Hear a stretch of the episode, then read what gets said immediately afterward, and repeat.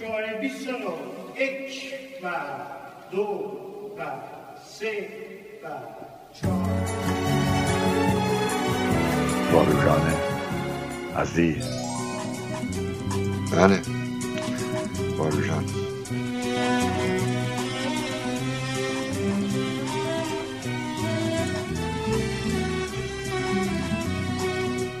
ایران ما فرزند خوب و شایسته کم نداره.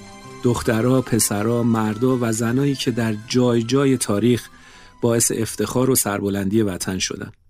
اما اینکه بسیاری از این فرزندان بالا بلند ایران محجورن و گمنام عجیبه عجیب و تلخ شبیه یه تلسمه. اما میشه این تلسم رو شکست. هیچ وقت واسه گشتن و پیدا کردن و گفتن از این بزرگان دیر نیست. همیشه وقتشه. وقتشه که از کنج امروز پاشیم بریم در به در بگردیم و در بزنیم و از گوشه های تاریخ یه اسمی نشونی چیزی پیدا کنیم و بشناسیم و بعد با صدای بلند بگیم تا بقیه هم بدونن. مثل خیلی از کتابا خیلی از فیلما مستندا مثل خیلی از پادکستا. ما هم امروز می‌خوایم از واروژان بگیم. عالی جناب واروژان اعتبار ترانسازی نوین ایران. یک نفر میاد که من منتظر دیدنشم. یک نفر میاد که من تشنه بودیدنشم. مثل یک موجز اسمش تو کتاب اومده. تن اون شعرهای عاشقانه گفتن بلده خالی سفرمونو پر از شقایب می‌کنه. واسه موجای سیاه دست رو قایب می‌کنه. مثل یک موجز اسمش تو کتاب اومده. تن اون شعرهای عاشقانه گفتن بلده. سلام من آرتین قزنفری هستم و این شماره دوازدهم از پادکست ماه سیزدهمه که در اردیبهشت 1400 خورشیدی منتشر میشه. و البته یک سال شدن پادکست ماه سیزدهم. تولدمونه. این بار من و پریسا زندیه در این شماره با ارادت تمام زندگی و آثار واروژان بزرگ رو مرور کردیم تا به عنوان دو ایرانی علاقمند به موسیقی دین خودمون رو به هنر والای واروژان ادا کرده باشیم. قبل از هر چیزی بگم که درباره واروژان منابع موثق و زیادی وجود نداره و گشتن و پیدا کردن واروژان لابلای موسیقی دهه چهل و پنجاه ایران کار دشواریه اما این دشوار به همت حسین اساران آسونتر شده و با کتابی با نام واروژان میشه به اطلاعات بسیار خوب و درستی رسید. ما با استفاده از این کتاب و منابع دیگه و در واقع هر منبعی که دستمون بهش رسید سعی کردیم واروژان رو به گوش شما برسونیم. بعضی از اطلاعات ممکنه قطعی یا صد درصد نباشه اما ما هر اونچه می‌دونستیم و فکر کردیم درسته رو نوشتیم و گفتیم و تحقیق مفصلتر رو سپردیم به شما. حالا این شما و این شماره دوازدهم پادکست ماه سیزدهم به نام و برای عالی جناب واروژان.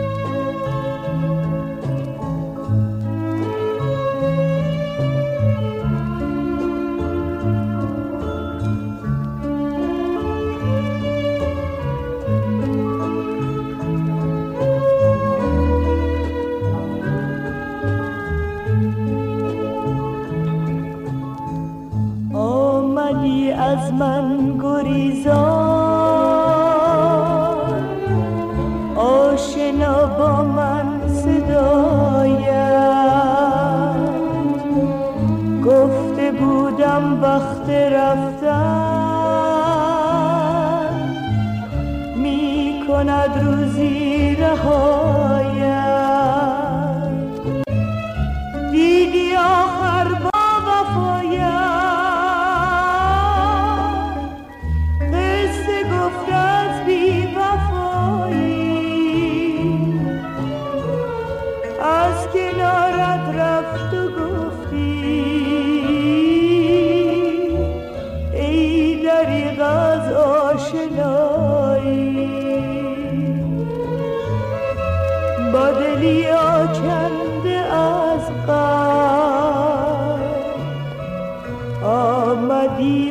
قدیمات و پشیمان.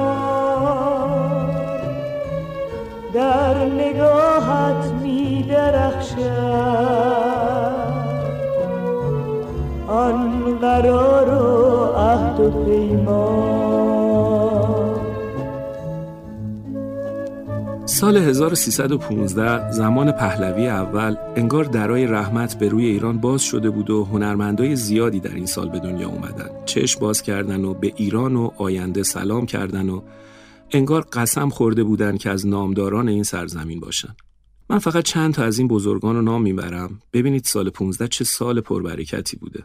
مرتزا ممیز نادر ابراهیمی ایران درودی بهرام صادقی نادر گلچین پرویز یاحقی ژانت میخائیلی امین الله رضایی و واروژ هاخباندیان 13 آذر 1315 واروژ در قزوین زیبا به دنیا اومد و همونطور که از اسمش پیداست در خانواده ای از ارامنه قزوین به دنیا اومد اما در حدود دو سه سالگی مادرش رو از دست داد و پدرش با خانم دیگه ازدواج کرد و سرپرستی واروژ و خواهرش به مادر بزرگ و احتمالاً خاله هاش سپرده شد. بعد اومده تهران و تهران بزرگ شده. توی مدرسه زرتشتی فیروز بهرام و مدرسه ایتالیایی یا درس خونده که احتمالاً آشناییش با موسیقی هم در همین مدرسه شکل گرفته. اصولا موسیقی ایران به ارامنه و مسیحیان ایران مدیونه چرا که موسیقی جزو لاینفک عبادات کلیسا و ارامنه است و بسیاری از اثرگذاران موسیقی ایران ارمنی و مسیحی هستند. واروش که قرار بود آینده درخشانی داشته باشه و باعث افتخار ایران و ارامنه ایران باشه توی نوجوانی تصمیم گرفت اسمش رو به واروژان تغییر بده تا این نام رو تا ابد در تاریخ موسیقی ایران ثبت کنه. واروژان شبیه معنی اسمش شد پرنده مهاجری که سردسته پرندگان مهاجر میشه و هجرتشون رو رهبری می‌کنه. این پسر خجالتی و نجیب و دوست داشتنی شد رهبر حرکت ترانه‌سازی ایران به سمت تجدد.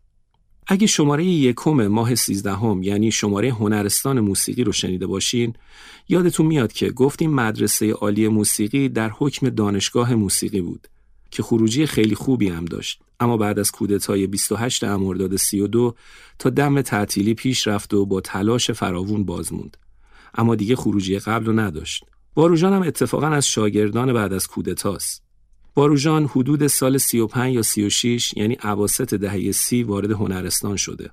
هنرستانی که کیفیتش با قبل فرق کرده بود. بنابراین واروژان احتمالا سال آخر هنرستان رو رها کرده و وارد دنیای کار شده.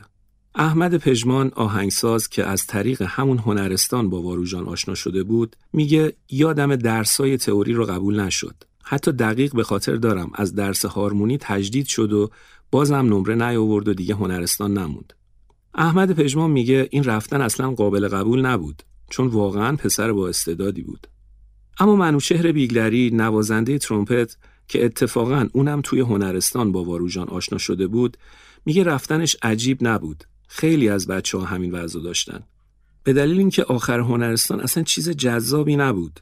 بیگلری میگه من خودم تا انتها رفتم و در نهایت جذب ارکستر سمفونیک شدم ولی بعدا همونم رها کردم. چون درآمد مالی بیرون خیلی بیشتر از جاهایی مثل ارکستر سمفونیک بود.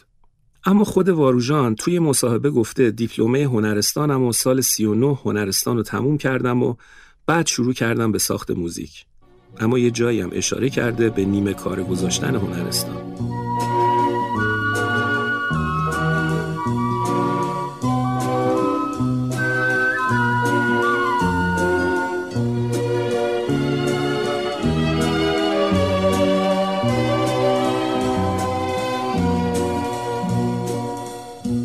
سعی کردیم موزیکایی رو پخش کنیم که یا واروژان ساخته یا تنظیم کرده.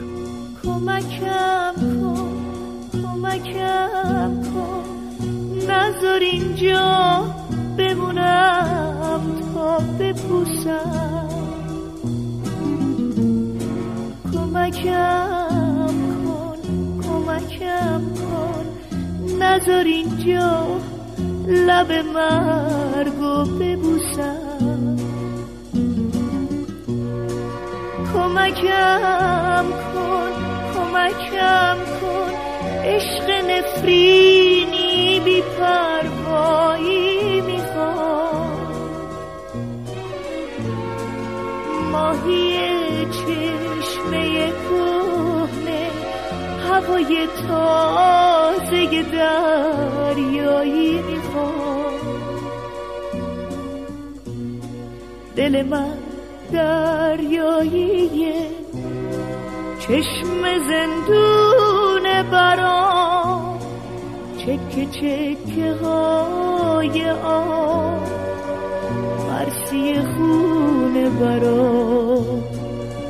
تو رگام به جای خوب شعر سرخ رفتنه. تن بموندن نمیدن مرگ منه.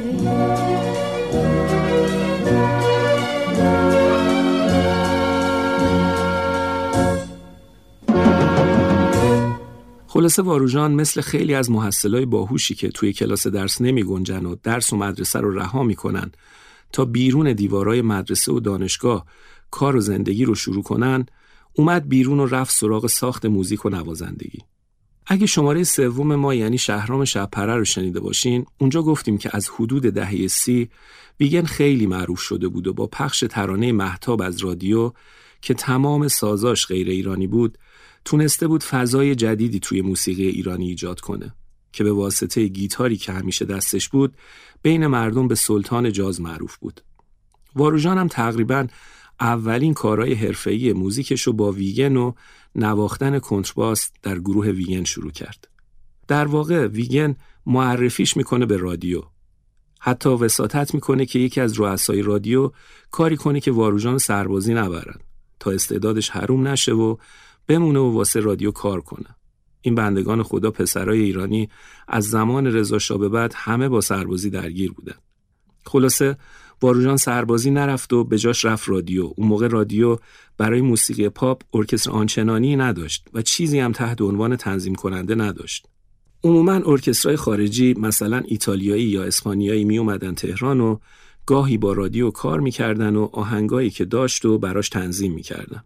مثلا برای ویگن، محمد نوری، منوشهر سخایی، پوران. اون سالا واروژان برای ویگن یا معدود خواننده های دیگه آهنگ می ساخت و نوازندگی می کرد. تا اینکه به خاطر پیشرفت و رونق شهرهای جنوبی مثل آبادان و مسجد سلیمان که ناشی از فروش نفت بود که اینم باز توی شماره هفت بیشتر دربارش گفتیم واروژان هم تصمیم می‌گیره بره مسجد سلیمان و توی مدرسه ارامنه به اسم مدرسه مهرداد موسیقی درس بده. حدود سال چهل و چهل و یک رفت مسجد سلیمان و توی مهمانسرای همون مدرسه هم زندگی می‌کرد. اما سال 42 یکی از مهمترین اتفاقای زندگی واروژان میفته که تقریبا زندگیشو به دو دوره تقسیم می‌کنه. سال 42 واروژان برای ادامه تحصیل موسیقی میره آمریکا و حدود سه سال اونجا میمونه و توی مدرسه عالی موسیقی آمریکا درس می‌خونه و حدود سال 45 برمیگرده ایران. خیلی جاها نوشته شده و گفته شده که واروژان از رادیو بورسیه تحصیلی گرفته و رفته آمریکا. اما درباره این موضوع اطلاعات و حرف و حدیث ضد نقیزی هست. که آیا واقعا بورسیه رادیو شده بوده یا نه؟ ما اول اون قسمت نه رو بررسی می‌کنیم. اونم به خاطر اینکه هم هیچ سندی در رادیو وجود نداره که ثابت بکنه واروژان رو رادیو فرستاده هم گزینه مشابهی وجود نداره که بگیم این بورسیه کردن یه قاعده اداری بوده که اصولا برای هنرمندای رادیو اتفاق میافتاده. ضمن اینکه واروژان سابقه طولانی یا درخشانی توی رادیو نداشته که بخواد پیش از همه شامل بورسیه بشه. نکته مهمتر این که اصلا رادیو انقدر لارج نبوده که همچین ولخرجیایی بکنه. تا جایی که ما از رادیو می‌دونیم و خبر داریم چه گذشته رادیو چه الان رادیو پول برنامه سازاشو به زور می‌داده. چه برسه به اینکه بخواد بفرستدشون آمریکا؟ و باز نکته بعدی اینه که توی خاطرات رفقای نزدیک واروژان گفته شده که واروژان توی آمریکا برای پول درآوردن و خرج تحصیل توی پمپ بنزین کار می‌کرده که اتفاقا خیلی هم بهش سخت گذشته بوده. حالا دیگه این چه جور بورسیه‌ای بوده نمی‌دونم. و با این نکات میشه اصلا به بورسیه شدن واروژان شک کرد.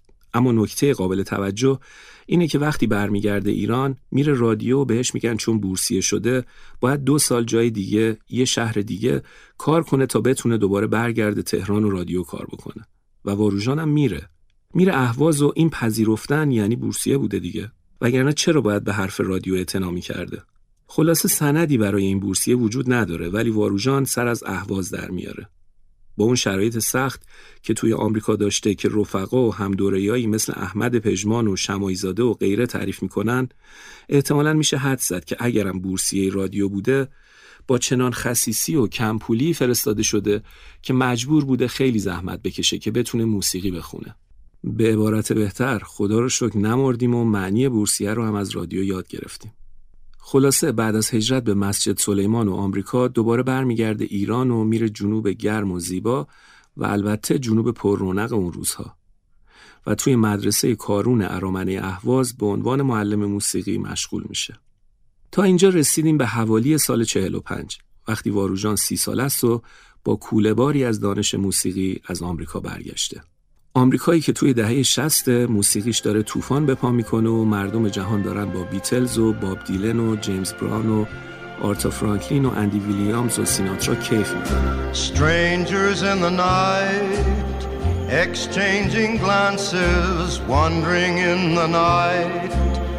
What were the chances We'd be sharing love Before the night was through?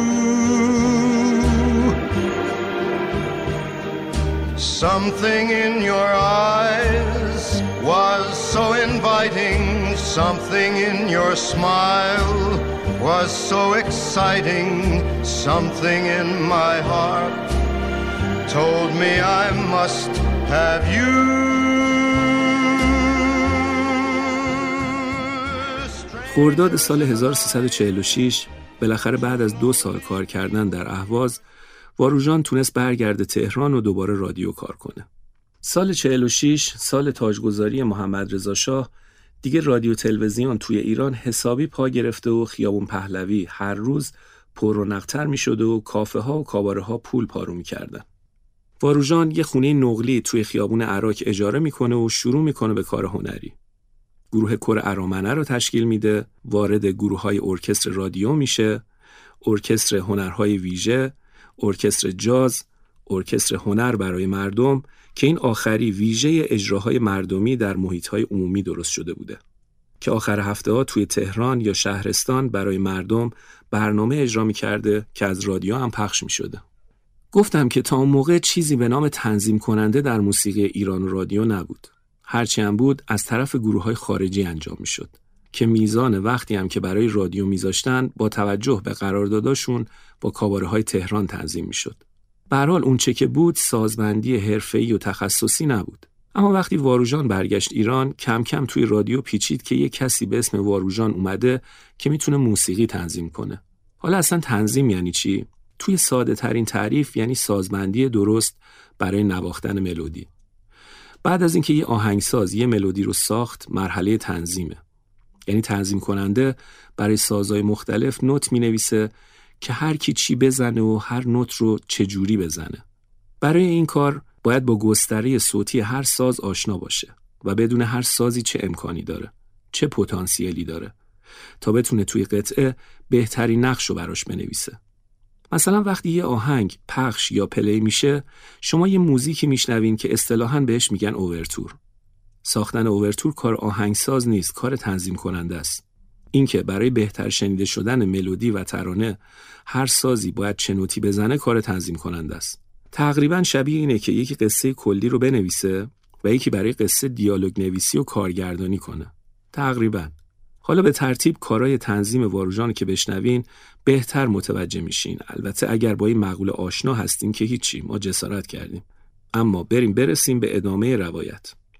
داشتم می‌گفتم که واروژان برگشت رادیو و ظرف مدت کوتاهی رهبری ارکسترای رادیو رو دست گرفت و رسما کار تنظیم حرفه‌ای رو شروع کرد. رادیوی میدون ارگ یه استدیوی قدیمی و بزرگ داره به اسم استدیو 8. برنامه های با جمعیت زیاد یا موسیقیا و ارکسترا معمولا کاراشون رو اونجا ضبط می‌کنن. خدا رو شکر هنوزم پابرجاست و برقرار.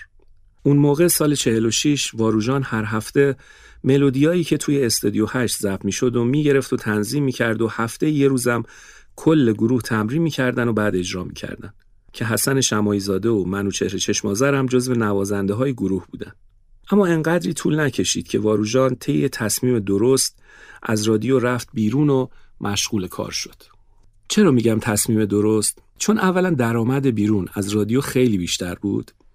دوم اینکه از اون همه فعالیت ارکسترال اون سالها یه آرشیو درست و در دسترس به جا نمونده که بشه اون کارا رو شنید و بررسی کرد. بنابراین اگه میموند دیگه هیچ ماندگاری هم در کار نبود مثل خیلی از هنرمندای رادیو که هیچ کس نمیشناسدشون. واروژان رفت تا در پوست اندازی موسیقی پاپ ایران سهم مهمی داشته باشه و خالق بهترین های موسیقی پاپ ایران بشه.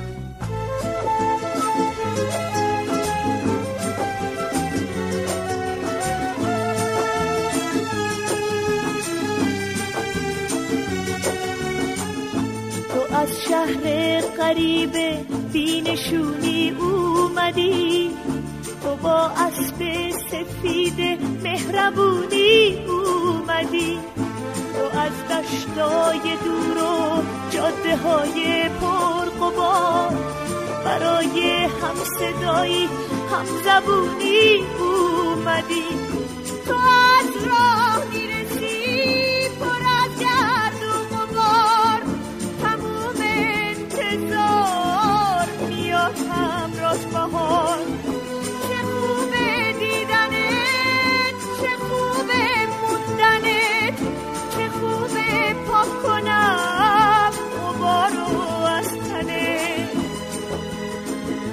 گفتم که اون سالا یعنی حدود 46 47 که تقریبا ده سال از آغاز به کار تلویزیون میگذشت تا سال 57 روز به روز برنامه ها پیشرفت می‌کردن و بیشتر و متنوعتر می شدن.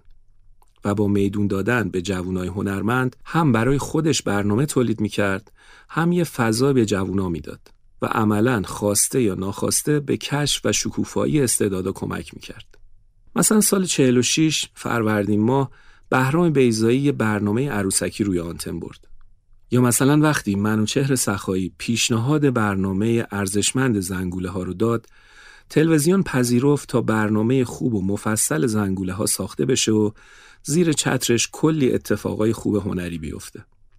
منوچهر سخایی که اون موقع هم خواننده بود و هم تهیه کننده تلویزیون یه طرحی به ذهنش رسید و به مسئولای تلویزیون ارائه کرد و اونام از خدا خواسته پذیرفتن. حالا طرح چی بود؟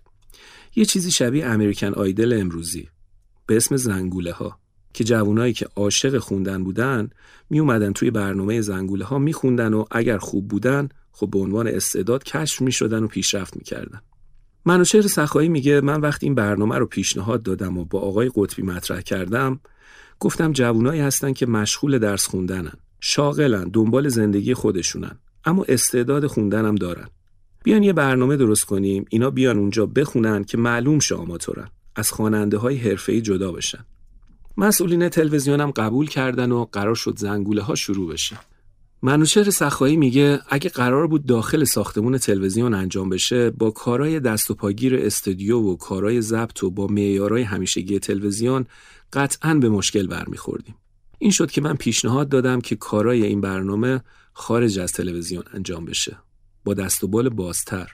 مسئولین تلویزیونم متعجب شدن و گفتن مگه میشه؟ اما منوچهر سخایی چون خودش هم خواننده بوده و آشنا داشته میگه بله که میشه. اتفاقا ارزونتر هم در میاد. نتیجهش هم بهتر و هنرمندانه تر میشه. خلاصه میره با بابک افشار که مدیر استودیو تنین بوده حرف می‌زنه و قرار میشه کار زنگوله ها اونجا ضبط بشه. با مدیریت بابک افشار که به معنی کامل کلمه مدیر هنری بود و از استودیو تنین یه بهشت موسیقی ساخته بود زنگوله ها موجب رونق هرچه بیشتر استودیو تنین شد و نقطه عطفی برای حضور قوی و پررنگ واروژان در موسیقی پاپ. چرا که منوچهر سخایی واروژان رو به بابک افشار و استودیو تنین معرفی کرد تا در تنظیم ترانه های برنامه زنگوله ها همکاری کنه و با این مهره پازل بینظیر استودیو تنین کامل شه. منوچهر سخایی میگه نقش اصلی زنگوله ها آقای بابک و دوستانش بودن. ولی واقعیت اینه که خود سخایی اگر ضبط برنامه رو از تلویزیون نمی‌کشید و نمی آورد بیرون و نمیسپرد دست بابک افشار و استودیو تنین معلوم نیست برنامه زنگوله ها همینقدر خوب می‌شد یا نه. اینم بگم که شجریان درباره سخایی گفته من در دانشسرا بودم که منوچهر سخایی یک ابو عطا خواند که من خیلی خوشم آمد و آن را یاد گرفتم و بعدها چند بار آن را خواندم و همیشه هم گفتم که این رو از سخایی یاد گرفتم. حالا اگه یادتون نمیاد که منوشهر سخایی کیه یا نمیشناسیدش یه قطعه معروف ازش بشنویم و بعد بریم سراغ استودیو تنی. با که میشه روشن چراغا میان از مدرسه خونه کلاغا. یاد حرفای اون روزت میافتم که تا گفتی به جون و دل شنافتم عجب غافل بودم من اسیر دل بودم من اسیر دل نبودم اگه عاقل بودم من.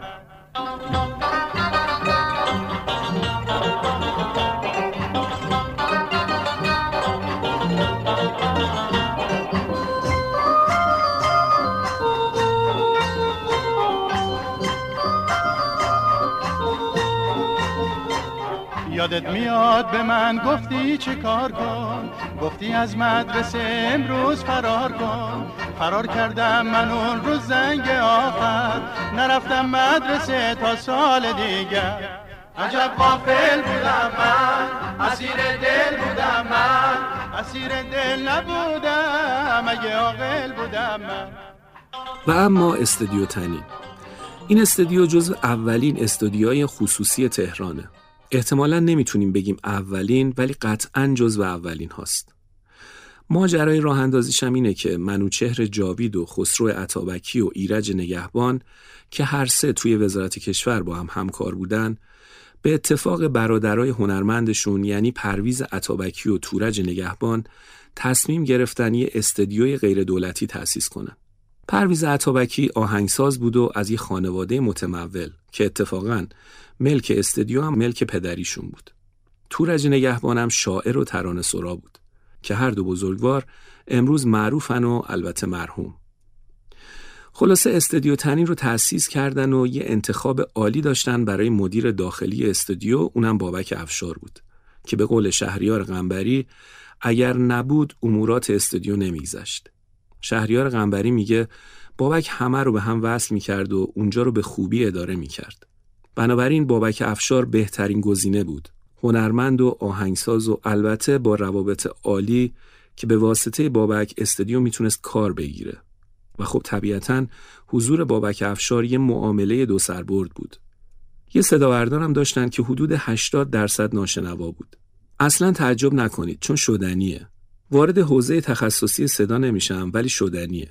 خلاصه یه فضای دوست داشتنی و پربار و هنرمندانه در استودیو تنین فراهم شد تا روزی که منوشهر سخایی دست یه پسری رو گرفت و اومد به بابک افشار معرفیش کرد و گفت این دوست من واروژانه تنظیم کننده موسیقیه از آمریکا اومده. سعی کن یه کاری براش ردیف کنی. فعلا بیکاره. از جمله نکاتی که جای سوال داره همینجاست. چون واروژان قبل استودیو تنین رادیو بوده و رهبر ارکستر هنر برای مردم. حالا جریان چی بوده که سخایی گفته بیکاره نمی‌دونیم. خلاصه بعد از چند روز بابک افشار به سخایی میگه ببخشید ولی کاری برای دوستت نداریم. چقدرم ماهه ولی کار تنظیمی به اون صورت نداریم. چون اصولا ترانه هایی که توی زنگوله ها خونده می شده بازخونی ترانه های خواننده های معروف بوده. ترانه اختصاصی ساخته نمی شده که تنظیم بخواد. مثلا یکی می اومده می گفته من فلان آهنگ وین رو خوب می خونم همونو می خونده بعد افشار به سخایی میگه ببین می‌تونی یه بودجه برای تنظیم کننده بگیری که بتونیم کارا رو تنظیم کنیم که یه کاری هم برای این دوستت جور شه. سخایی هم مرا معرفت رو تموم می‌کنه و فرداش زنگ می‌زنه به بابک افشار میگه برای 26 تا برنامه دیگه کار رو با ما تمدید کردن و بودجه بیشتری هم تصویب کردن. 100 تومنم به تنظیم اختصاص دادن. که بابک افشار میگه از اون 100 تومن 10 تومنش به حساب استودیو واریز می‌شد که معروف بود به پول پیانو و چراغ. یعنی رتق و فتق امور استودیو. خلاصه استودیو تنین یه محیط سالمی داشت. همه هنرمندایی که اونجا رفت آمد می‌کردن هم حال خوب داشتن هم روابط خوب هم سکوی پرتاب. بعد از یه مدت هم که قطبی دستور داد برای شرکت کننده های زنگوله ها ترانه جدید ساخته بشه دیگه کار استودیو و شعرا و آهنگسازا و البته واروژان حسابی رونق گرفت بودجه کار رو هم برای هر ترانه هزار تومن در نظر گرفتن تا ترانه های جدید ساخته بشه ممیزی های دست و پاگیر معمولم تا حدی از سر راه برداشتن اصرارم داشتن که شرکت کننده ها از بین دانشجوها انتخاب بشن که کلاس کار حفظ بشه. بابک افشار میگه ازشون قول می‌گرفتیم که بعدا نرن توی عروسی و مهمونی بخونن.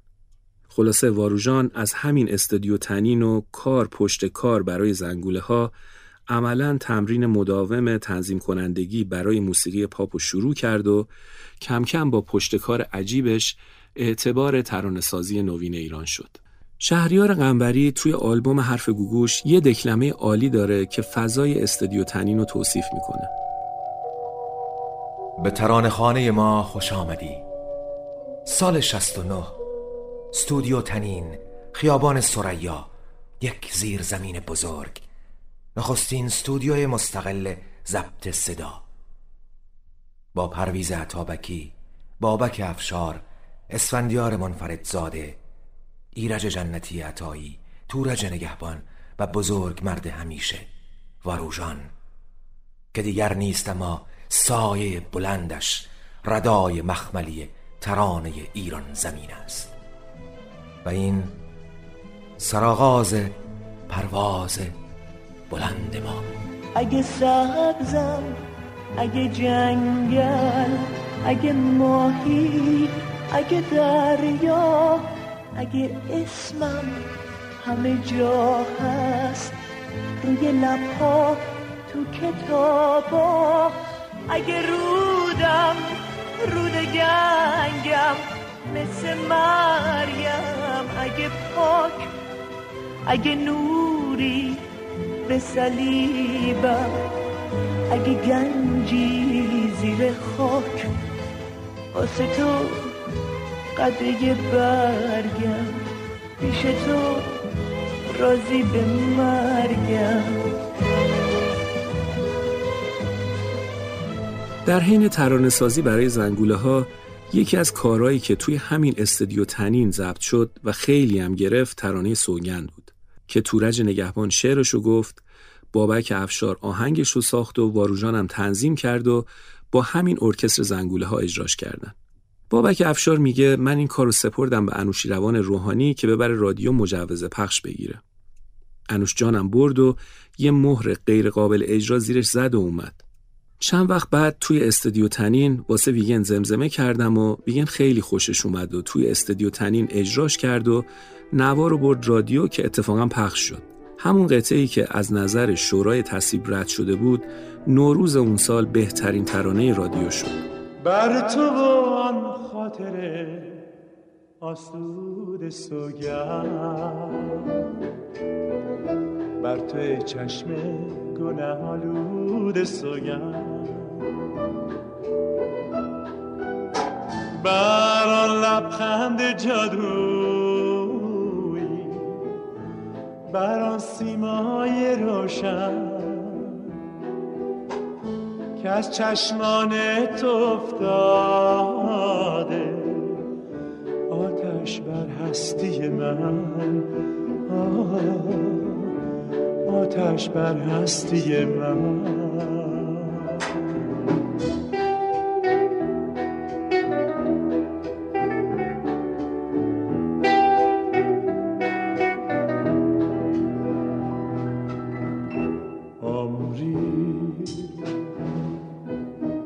هر شب در ره گذارم. ماندم چشم انتظارم. شاید یک شب بیایی. دردا تنهای تنها. بگذشته بی تو شبها. در حسرت و جدایی. خب می‌رسیم به اولین فیلم بلند علی حاتمی.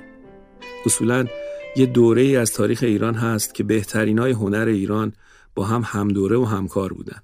دوست می شدن، معاشرت می کردن و از دل اون معاشرت ها باز کارهای فوقلادهی بیرون می اومده. تقریبا از اواخر دهه چهل تا اواخر دهه پنجاه همینطوره که گفتم و خیلی از هنرمندای نامدار ایران توی اون دوره تربیت شدن. مثلا علی حاتمی و واروژان و اسفندیار منفردزاده و خیلی های دیگه که با هم همکار شدن و خب مسلمه دیگه. کارهای هنرمندانه ای هم ساخته شد. دیگه وقتی همه کارشون رو بلد باشن قطعا کار خوب در میاد. و تقریبا میشه گفت هر کاری که مسیرش از استودیو تنین میگذشته خروجی خوبی داشته. علی حاتمی واسه موسیقی فیلم سینماییش میره استودیو تنین. از اونجایی که حسن کچل یه فیلم موزیکاله و موسیقیش هم مهم بوده با توجه به سابقه خوب بابک افشار در برنامه زنگوله ها علی حاتمی ساخت موسیقی حسن کچل و کلا میسپاره به بابک افشار بابک افشارم پیشنهاد میده که خودش و اسفندیار منفردزاده و پرویز عطابکی و واروژان همه با هم کار کنن و هر کی به فراخور تخصصش یه گوشه کارو بگیره. اشعارم که کار خود علی حاتمی بوده. اتفاقا واروژان سر این کار یه ملودی از بابک افشار رو تنظیم می‌کنه و قرار بوده یه مقداری از پولش رو بگیره. افشار میگه تا جایی که یادمه پولو گرفت و دفتر رو امضا کرد و رفت. اما چند روز بعد موقع حساب کتاب باز اون پول و جز مطالبات حساب کرد و خواست. افشار میگه واروژان جان گرفتی یا اینم امضات. اما واروژان حتی امضاش یادش نمیاد و باز اصرار می‌کنه که پولو نگرفته. آخر سرم عصبانی میشه و زیر سیگاری شیشه‌ای روی میز که واسه پرویز عطابکی بوده رو بر میداره و میکوبه زمین خورد می‌کنه. بعدم با قهر میره. خلاصه بابک افشار کوتاه میاد و یه چک براش میفرسته که قصه تموم شه. حالا دیگه حق با کی بوده خدا می‌دونه. البته این روایتی که بابک افشار تعریف می‌کنه و اگر شاید خود واروژان تعریف می‌کرد جور دیگه ای روایت می‌شد. البته واروژان کلا آدم زودرنج و حساسی بوده. بالاخره اون احساسات سرشار که اون همه ترانه و تنظیم کم نظیر خلق کرده این چیزا هم داره دیگه. البته تعجب نداره. چون نباید منتظر باشیم که واروژان یه آدم بینقص باشه. یه فرشته. قرار نیست با استوره طرف باشیم. نمی‌خوایم توی تاریخ دنبال آدمای همه چی تموم بگردیم. قرار بفهمیم که همه مشاهیر و نوابق آدمای معمولی بودن. فقط کوشاتر، پرتلاشتر و پیگیرتر. میکلانج میگه اگر مردم می‌دانستند برای مقام استادی چه رنجها بردم و چه روزها و چه شبها جان کندم هرگز از دیدن شگفتی های هنری هم متعجب نمی شدند. برگردیم به واروژان. خلاصه فیلم حسن کچل نوروز 49 اکران میشه که اسم واروژان توی تیتراژ بوده اما صفحه و کاست موزیکا که بعدن میاد اسم واروژان از قلم افتاده بوده و اگر هنرمند باشید می‌دونید که این دیده نشدن ها و نادیده گرفته شدن ها چقدر آزاردهنده است واروژان خیلی خوشحال بوده از اینکه داره موسیقی فیلم حسن کچل رو می‌سازه.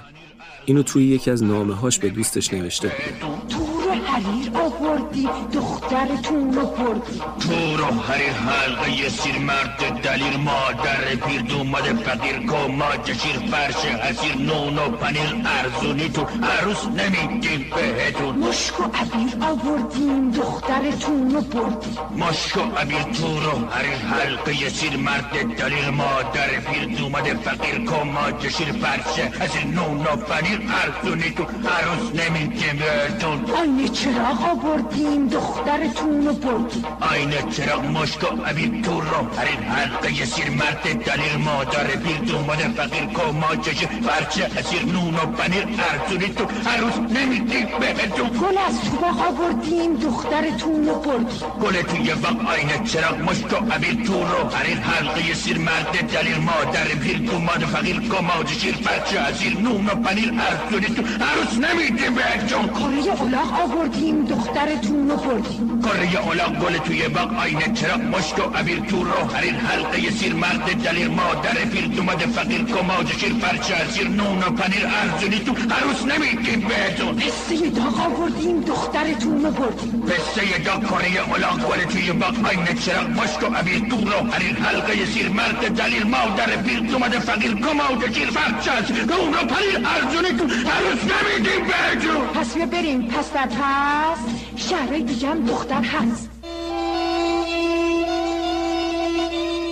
وقتی به یه هنرمند امکانات و تجهیزات و البته پول کافی بدی باید منتظر آثار کم نظیرم باشی. درباره واروژان هر دوی اینا حوالی سال 49 اتفاق افتاد.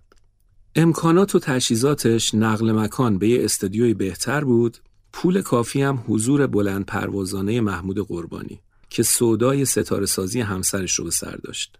بنابراین به استودیو تنین دوازده تا ترانه سفارش داد که برای تنظیم جداگانه بودجه در نظر گرفته بود. قصه دو ماهی، سکه خورشید، قصه بره و گرگ و دیگه اشکم واسه من ناز می‌کنه چند تا از همون دوازده تاست. اما همون سال 49 بابک افشار همکاریشو با یه استدیوی دیگه شروع کرد و یک سوم سهمشو خرید که خیلی مجهزتر بود و ضبطش استریو بود و تازه تأسیس هم بود. بنابراین با رفتن بابک افشار از استودیو تنین تقریبا کل تیم ترانه‌سازی جوون و تازه نفسش هم باهاش رفتن به استودیوی جدید. یعنی استودیو الکوردوبس که عباس آباد بود. بنابراین امکانات واروژان برای گسترش ارکستر و ضبط بهتر فراهم شد و اولین قطعه که توی استودیوی جدید ضبط شد و خیلی هم گرفت قصه دو ماهی بود که تنظیم هنرمندانه واروژان رو با خودش داشت. و کلا از اینجا به بعد بسیاری از کارهای عالی گوگوش یا تنظیم واروژانه یا آهنگسازش واروژانه اون موقع خسرو پیشکاری نوازنده فلوت هم باشون کار می‌کرده که عالی فلوت می‌زده و واروژان توی تنظیماش از فلوت پیشکاری به نحو احسن استفاده می‌کرده. قصه دو ماهی، اون منم، قصه بره و گرگ، دنیا وفا نداره و غریب آشنا جزو همین ترانه هاست که واروژان تنظیم کرده و فلوت زیبایی داره. شهریار قنبری درباره قصه دو ماهی یه خاطره جالب داره. میگه این ترانه قبل از انتشار مورد قبول کریم چمنارا نبود. کریم چمنارا مالک کمپانی بتوون بود. شهریار قنبری میگه چمنارا می‌گفت این کار برای بچه ها و برنامه کودکه. اما ما بهش ایمان داشتیم. بنابراین به چمنارا گفتم آقا شما اینو منتشر کن. اگه نگرفت همون هزار تومنی که می‌خوای بدی رو نده. وقتی اینو گفته که قربانی هم اونجا بوده و هزار تومنم اون از جیبش اضافه می‌کنه به مزد شاعر. یعنی در این حد براش مهم بوده و دست به جیب بوده. 1970 1349 آغاز فصلی دیگر. ما دوباره پست میاندازیم. با قصه دو ماهی. در خانه پشت سینما پاسیفیک جاده قدیم شمیران کوروش کبیر یا هر چه که نام دارد. بابک اهمیت این قصه را باور می کند هر دو می دانیم که جز صدای تو هیچ صدایی قصه گوی ما نخواهد بود. من از یک شکست عاشقانه برمیگردم. تو اما همچنان وفادار به مردت و پسرت ستاره ستاره ها شده ای.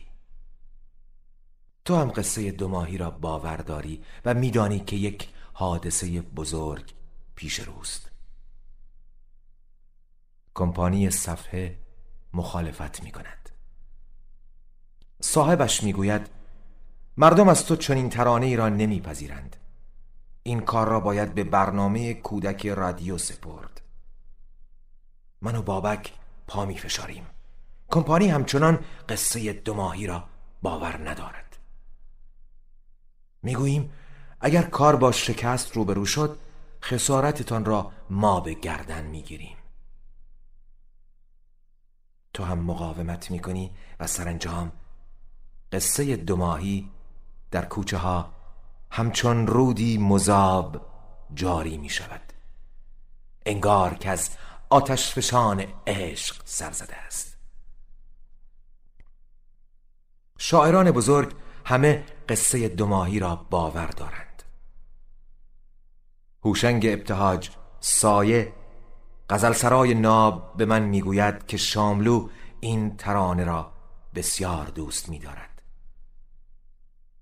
سایه می‌گوید مصرع دل شاتیش بگیره را دل شادیش بگیره میشنیدم.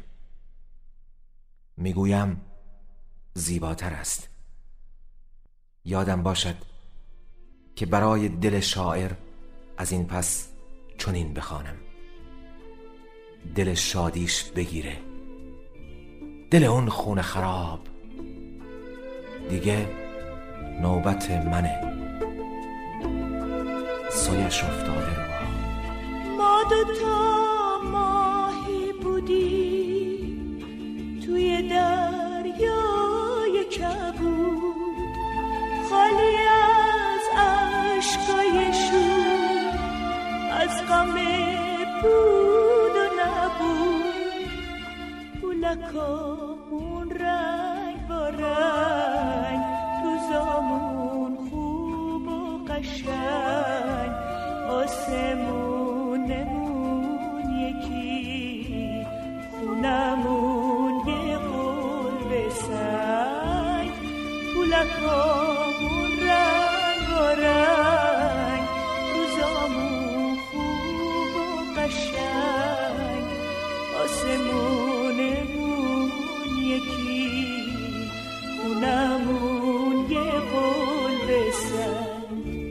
سال 1350 برای اولین بار واروژان موسیقی فیلم رشید رو به صورت مستقل ساخت. بار قبلی که موسیقی حسن کچل رو ساخته بود در واقع یک کار گروهی بود ولی این یکی فرق داشت. پس برای کارنامه کاریش مهم بود. واروژان پیشنهاد تهیه کننده فیلم بوده. علی عباسی مدیر سازمان سینمایی پیام به پرویز نوری کارگردان فیلم میگه شاید واروژان رو نشناسی اما تنظیم همه کارهای معروف گوگوش این انجام داده. اتفاقا واروژان هم خوب از پسش بر اومد. مدیر سازمان سینمایی پیام گفته استراتژی ما همیشه استفاده از بهترینا بود. واروژان هم از بهترینا بود. ضمن اینکه خود نجابت ذاتی ایشان هم دخیل بود. به تمام معنا فروتن و انسان بود. همون سال 51 واروژان با فیلم های دیگه ای هم کار کرد. مثل غریبه، فدایی، سرگروهبان، دشنه، صبح روز چهارم و یک ترانه برای شهر قصه. منوشهر چشمازر که خودشو شاگرد واروژان می‌دونه و کاملا نسبت به ایشون از موضع تواضع و احترام حرف می‌زنه و شناخت نسبتا خوبی هم ازش داره گفته جالبه که واروژان اصلا موسیقی ایرانی گوش نمی‌داد. اگرم خوب تحلیل کنیم ارکسترش بیشتر از همه شبیه کارهای فرانسویه. واروژان به وقت ساخت موسیقی فیلم غریبه با بابک بیات همکار شد. بابک بیات رو که می‌شناسید. توی همین سالهای جوونی و نوجوونی خودمون موسیقی سریال ولایت عشق رو ساخته. سریال امام رضا. بابک بیات برای ترانه فیلم غریبه آهنگ ساخته بود و قرار بود برای بقیه فیلم به رسم اون روزا موسیقی های خارجی انتخاب بشه و توی فیلم قرار بگیره. اما روبیک منصوری که قرار بود انتخاب موزیک با اون باشه به بابک بیات میگه ملودی ترانه تو خیلی قشنگه. حیفه که قبل و بعدش موزیک خارجی بیاد. بنابراین قرار میشه واروژان برای غریبه موسیقی بسازه. واروژان اول به خاطر مشغله زیاد قبول نمی‌کنه و به خود بابک بیات میگه تو بساز. اما بیات چون تا اون موقع موسیقی فیلم نساخته بوده جرأت نمی‌کنه و اعتماد به نفسشو نداشته و آخر سر خود واروژان می‌سازه. اما بابک بیات میگه واروژان این تلنگر را به من زد که من هم می توانم چنین کاری را انجام دهم. قوت قلبی که واروژان به من داد شروع فعالیت من در زمینه موسیقی فیلم شد و اینجا بود که با کمک او توانستم در زندگی هنری چند پله بالاتر از آنچه بودم بیستم. بابک بیات اوایل کار آهنگسازیش ملودیایی رو که می ساخته با سوت می‌زده و دیگران که نوت بلد بودن براش می نوشتن. اما کم کم کار رو یاد می‌گیره و البته که در این راه واروژان خیلی بهش کمک می‌کنه. یه جمله جالبی ناصر صبوری خواننده گفته که نمیشه ازش گذشت. میگه در واقع همه بچه های موزیک به عنوان یک خدای موسیقی به اون احترام میگذاشتیم. سر فیلم برهنه تا ظهرم که بیات به تنهایی موسیقیشو ساخته واروژان هی بهش زنگ می‌زده و سراغ می‌گرفته که مشکلی نداشته باشه. بعدم که در ادامه بارها با هم کار می‌کنن که تقریبا هر بار یه اثر شاخص به جا می‌ذارن. مثلا چند سال بعد فریاد زیر آبو می‌سازن. که سیروس الوند میگه واروژان خود من و داریوش و بابک و فرستاد توی استودیو گفت می‌خوام اولش رو کورال بخونید که نتیجه شد اثر ماندگار فریاد زیر آب با اون کر زیباش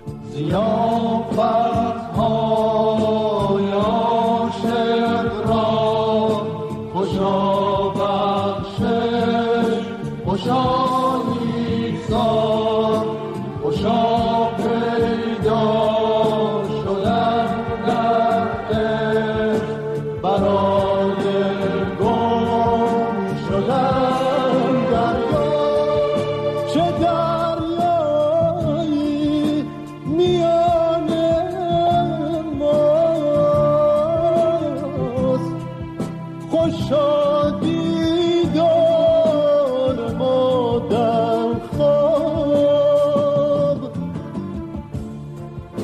چه امیدی به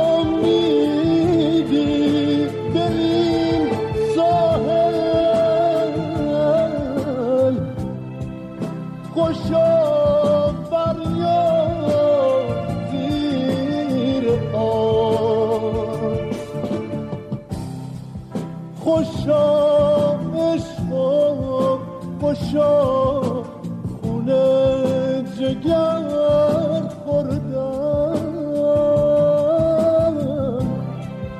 خوشا مردم خوشا از عاشقی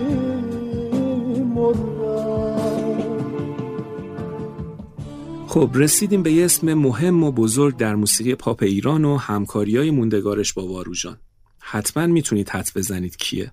یه آهنگساز درجه یک که ترکیب همکاریش با واروژان بهترین های موسیقی پاپ و زده. حسن شمایی زاده میونه یه دشت لخت زیر خورشید کویر مونده یه مرده پیر توی دست خاک اسیر. منم اون مرده پیر از همه دنیا جدام. داغ خورشید به تنم زنجیر زمین به پام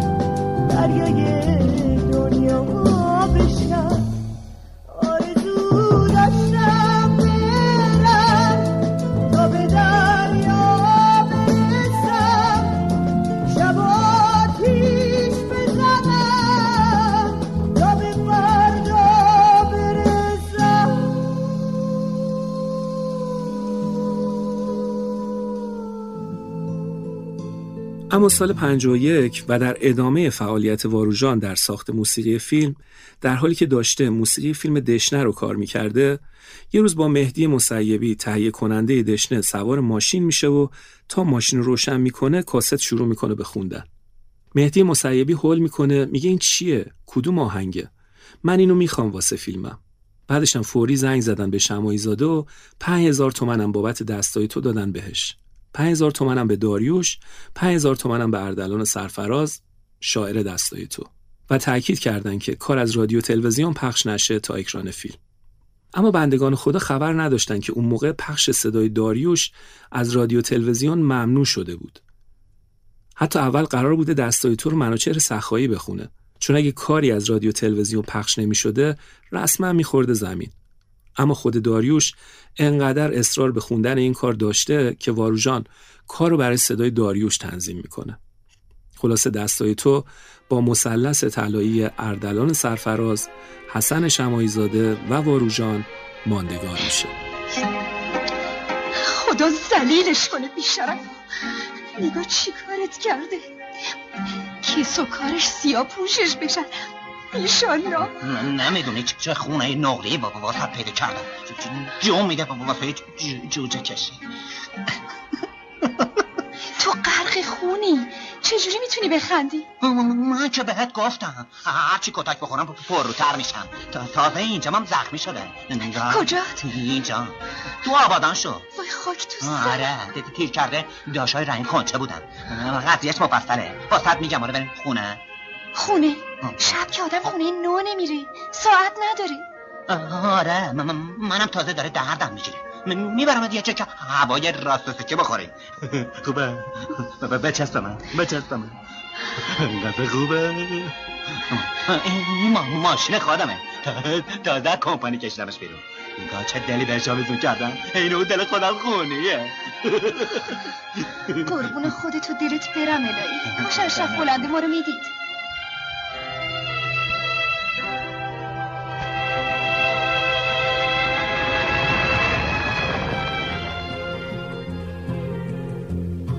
ای که بی تو خودمو تک و تنها می‌بینم.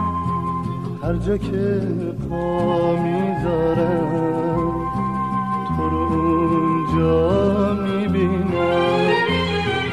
یادم چشمای تو پر درد و غصه بود. قصه قربت تو. قد صد تا قصه بود. یاد تو هر جا که هستم با منه. داره عمر منو آتیش می‌زنه.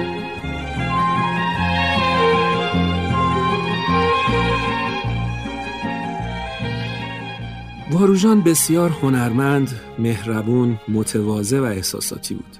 اما یکی از بزرگترین غمهای واروژان که تا پایان عمر هم ادامه داشت، ندیده شدن و نادیده گرفته شدن بود.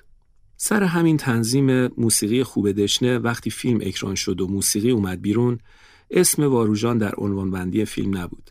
و حتی وقتی صفحه دستای تو منتشر میشه، عکسای شمایزاده و سرفراز و داریوش با اسماشون روی صفحه هست. اما حتی اسمی از واروژان نیست. فقط هنرمندای اثرگذار پشت صحنه ها می‌فهمن حسشو. فقط کسایی که زیاد زحمت می‌کشن ولی هیچ وقت کسی نمی‌فهمه حال واروژان رو درک می‌کنه. از فیلم فقط بازیگر مهمه، از تلویزیون مجری، از رادیو گوینده، از ترانه هم خواننده. و دیگه آخر تجدد شناختن آهنگساز و شاعره. بازم تنظیم کننده جا میمونه. خلاصه انقدر جاش گذاشتن تا آخر سر قلبش گرفت. اما این هنرمند نادیده گرفته شده در اون مثلث طلایی با سرفراز و شمایی زاده همون سال 51 دوراهی جاده اون منم و دو پنجره رو ساخت.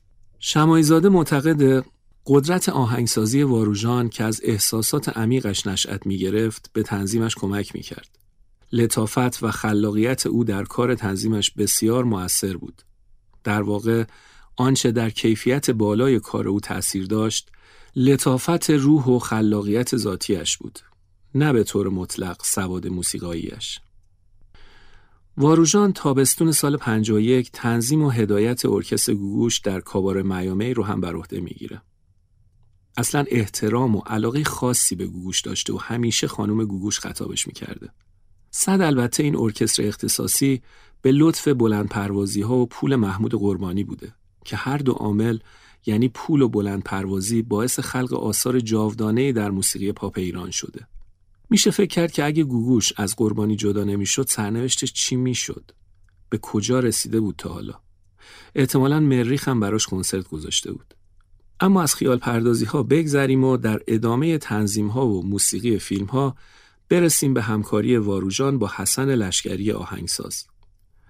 حسن لشکری بسیار هنرمند بود و از خانواده معروف و اهل موسیقی که همکاریاش با واروژان چند قطعه موندگار برای موسیقی به جا گذاشته. واسه فیلم تنها با گلها سه تا ترانه با صدای هایده می‌سازن که اتفاقا هر ستاش عالیه. یکیشو که احتمال زیاد شنیدین اما دوتای دیگر رو فکر کنم فقط هایده بازا شنیده باشن. ترانه معروفتر تنها با گل هاست و دوتای دیگه نگاه هم با نگاهت قصه ها دارد که دو صدایی با عارفه و تو چشمون سیاه هم تو نگاه کن. اما الان بریم تنها با گل های دوست داشتنی رو بشنویم بعد برسیم به ادامه زندگی واروژان تودار و تنها. تنها با گل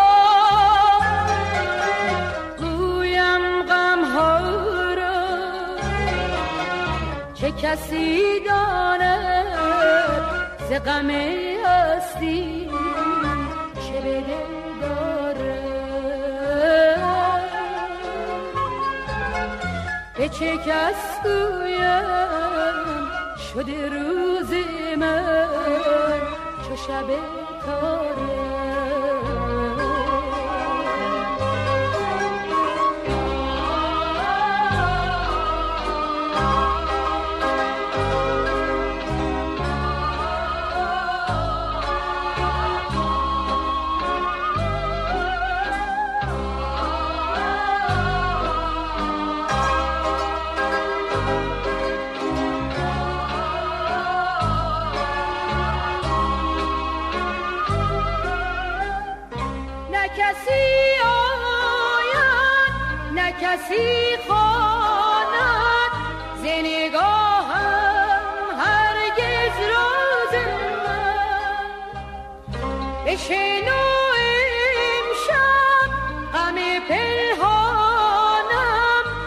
که سخنها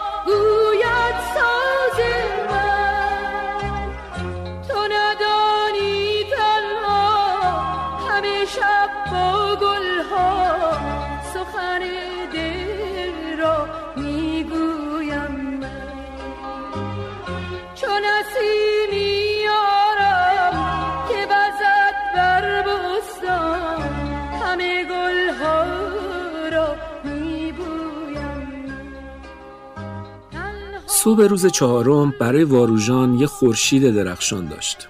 فیلمی به کارگردانی کامران شیردل محصول سال 51 که با فیلم های فارسی متفاوت بود و یه کار درست و حسابی بود. یه فیلم هنرمندانه از سینمای قبل انقلاب که برای واروژان جایزه سپاس رو به همراه آورد. اما اینطور که پیداست خودش توی مراسم اختتامیه نبوده و تهیه کننده فیلم به جاش جایزش رو گرفته. کامران شیردل درباره انتخاب واروژان میگه امیر نادری بهم گفت یه پسر ارمنی هست به نام واروژان. بچه خوبیه. خودش هم آرنجمان می‌کنه هم نوازنده است. با امیر نادری به دیدنش رفتیم. انسان نازنین و معدب و درستی بود. واقعا عاشقش شدم. خلاص موسیقی صبح روز چهارم رو واروژان ساخت که عالی هم شد. خود واروژان درباره مراسم اختتامیه پنجمین جشنواره سپاس گفته کارت دعوت دستم نرسید. بعد از خاتمه مراسم در چاتانوگا بودم که آقای خسرو پرویزی آمد و خبر را به من داد. شهامتش را دارم بگویم که دلهوره داشتم و میترسیدم. روی صحبت هایی که شده بود و پیش داوری هایی که اینجا و آنجا می‌شد فکر می کردم که آقای چکنواریان برنده خواهد شد. چون هیچ انتظاری نداشتم ماتم برد و تا مدتی در سکوت و خلصه بودم. بعد که مختار و دیگران هم آمدند و خبر بیشتر تایید شد باورم شد. مراسم اختتامیه جشنواره پنجم سپاس در هتل شرایتون یا همون هتل هما برگزار شد و چاتاناگا هم که روبروی پارک ملت بوده. بنابراین نزدیکی نسبی احتمالا رفقای واروژان بعد مراسم رفتن پیشش. توی اون جشنواره چکنواریان برای فیلم بیتا کاندید شده بود که برنده نشد. اما گوگوش برای بیتا جایزه بهترین نقش اول زنو می‌بره که بهش می‌گفتن سپاس طلا مثل سیمرغ بلورین. خلاصه سپاس طلای نقش اول زن و گوگوش می‌بره. سپاس طلای موسیقی فیلم و واروژان و سه تا سپاس طلا هم فیلم رگبار بهرام بیزایی می‌بره. بهترین فیلم و بهترین فیلمنامه و بهترین نقش اول مرد که بازیگرش پرویز فنیزاده کم نظیر بوده. سال 51 سال ازدواج بی سر و صدای واروژانم بوده. که به خاطر مسائل مالی عروسی مفصلی هم نگرفته و عجیب این که چند هفته بیشتر هم طول نکشیده و حدود دو ماه بعد عروسی جدا شدن کسی هم در جریان نبوده که چرا و چی شده و قضیه چی بوده. ما به هم محتاجی مثل دیوونه بخواب مثل گندم به زمین. مثل شور. زار به آب ما به هم محتاجی ما به هم محتاجی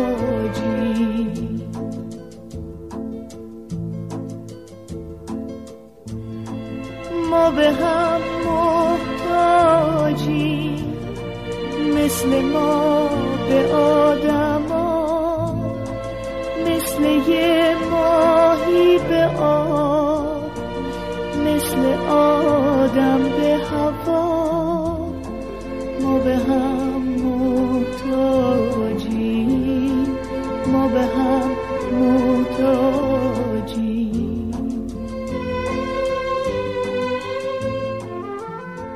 سال 52 سال بوی خوب گندم بود. این نخستین کار شاخص آهنگسازی واروژانه که به وقت انتشار به شدت گل کرده بود. بابک افشار معتقد بوی گندم سایه ای از ملودی های ارمنی داره. توی استودیو بل یکی از استودیوهای خوب تهران ضبط شده و یک طرح جلد متفاوت داره. شهریار غنبری گفته برای طرح روی جلد به پیشنهاد من سه نفری به گود عربا رفتیم. دنیای عجیبی بود. گرسنگی و زندگی در انتهای فقر و انبار و کاروانسرا و این موارد. کنار یکی از اون آبریزگاه ها ایستادیم و رضا مهاجرم چند تا عکس از ما گرفت. حتما این عکس رو بعدا روی صفحه اینستاگرام ماه 13 هم می‌ذاریم. اما کار جالبتر و هوشمندانه که انجام دادن برگزاری مراسم امضای صفحه بوی گندم بوده در صفحه فروشی استریو دیسکو که توی روزنامه آیندگان و مجله زن روز اعلام کردن و برخلاف تصورشون جمعیت زیادی هم رفته بود برای مراسم. اما در گرما گرم امضای صفحه یهویی یکی میاد و یه صفحه می‌گیره و کمی تعریف و تمجید می‌کنه و یهویی با صدای بلند میگه این مغازه به علت گران فروشی تعطیله. نگو از ساواک بوده. اما اینا فرداش دوباره میرن و کنار استریو دیسکو مراسم و ادامه میدن و اتفاقا استقبالم میشه دیگه بعد از بوی خوب گندم واروژان بیشتر آهنگسازی کرد تا تنظیم در واقع در تنظیم ملودی های دیگران خیلی گزیده کار شد و تمرکزش رو گذاشت روی آهنگسازی و تقریبا تنظیماش محدود شد به آهنگسازای معتبری مثل پرویز مقصدی، بابک بیات، سیاوش قمیشی، فرید زولاند و فضل الله توکل. بوی خوب گندم از جمله ترانه های معترض سالهای دهه پنجاه و هنوزم که هنوزه محبوبه و البته غمگین.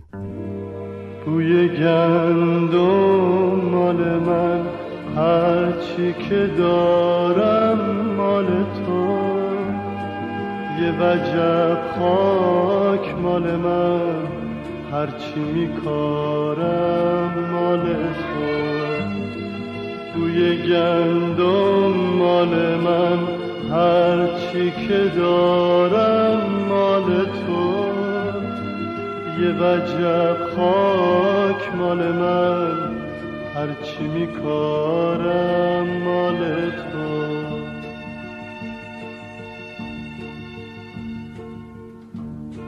اهل تونی این قبیله مشرقیم توی مسافر شیشه شهر منم پوستم از جنس شب پوست تو از مخمل سر رختم از تابل تن پوش تو از پوست پلنگ.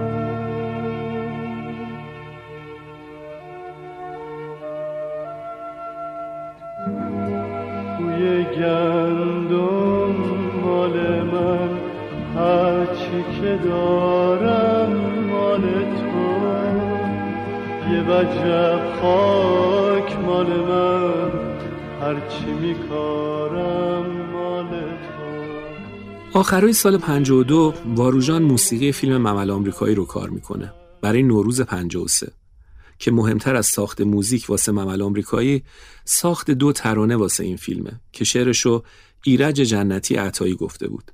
و این ترانه ها سرآغاز همکاری های ماندگار و پروپیمونی میشه برای کارنامه کاری هر دو یا هر سه شاید هم هر چهار نفر.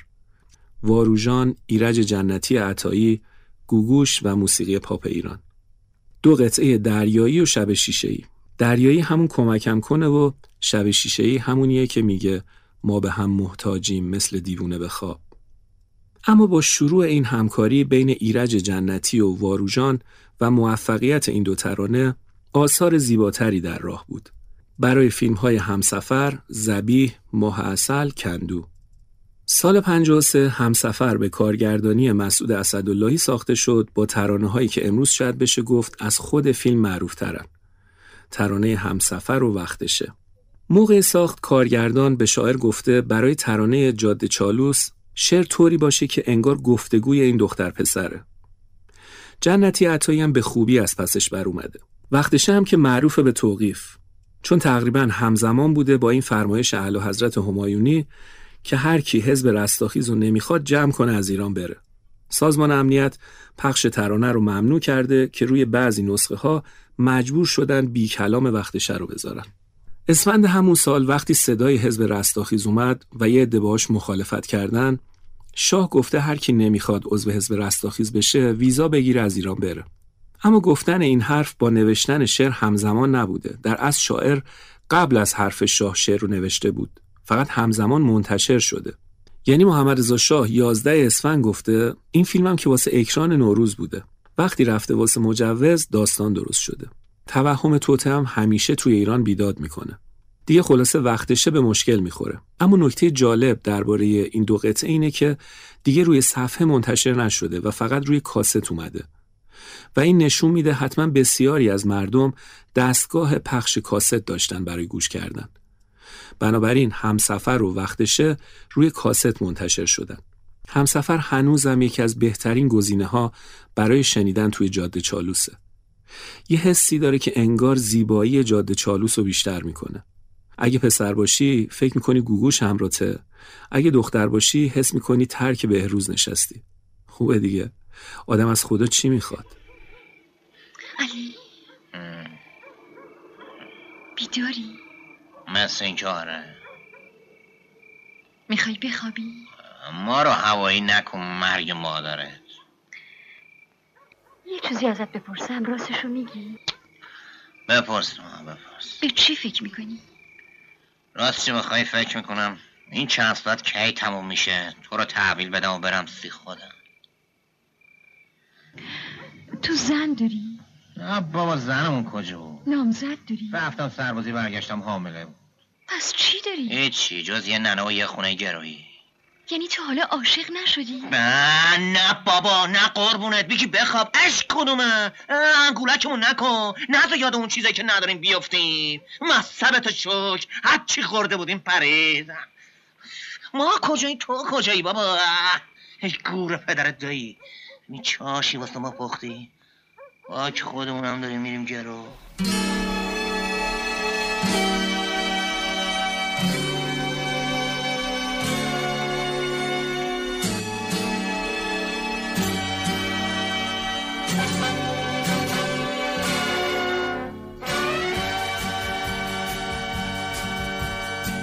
از کدوم قصه ای که خواستنت عادت نبودنت فاجعه بودنت امنیت. تو از کدوم سرزمین تو از کدوم هوایی که از قبیله من یه آسمون جدایی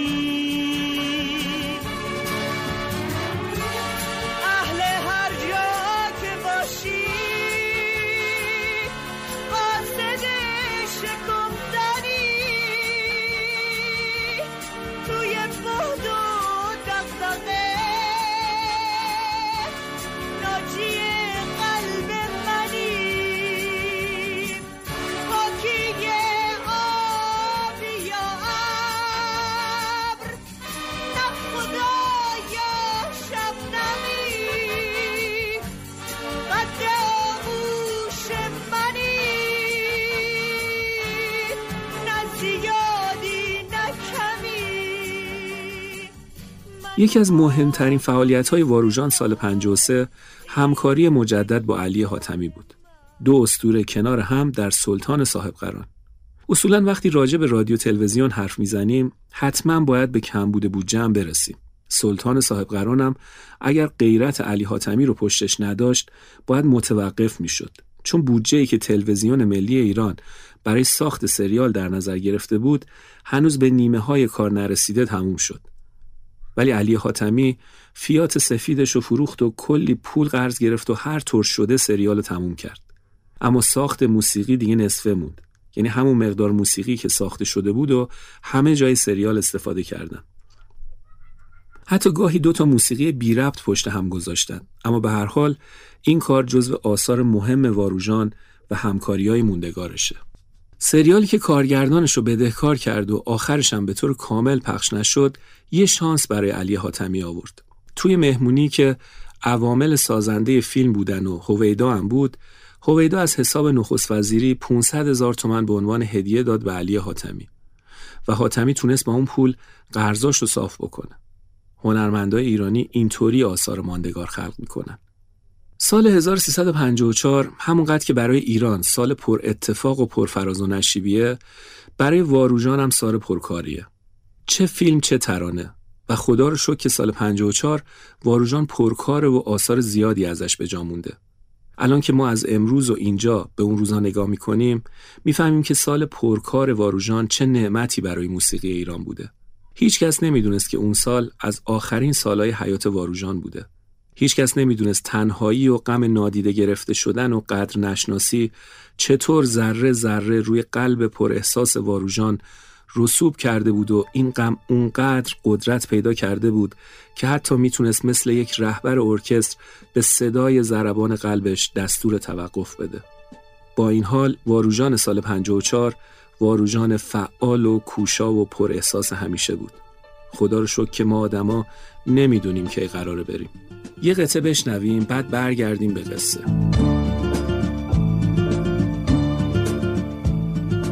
عزیز بومی ای هم قبیله رو اسب قربت چه خوش نشستی. تو این ولایت ای با اصالت تو مونده بودی تو هم شکستی. تشنه و مؤمن به تشنه موندن غرور اسم دیار ما بود. اون که سپردی به باد حسرت تمام دار و ندار ما بود.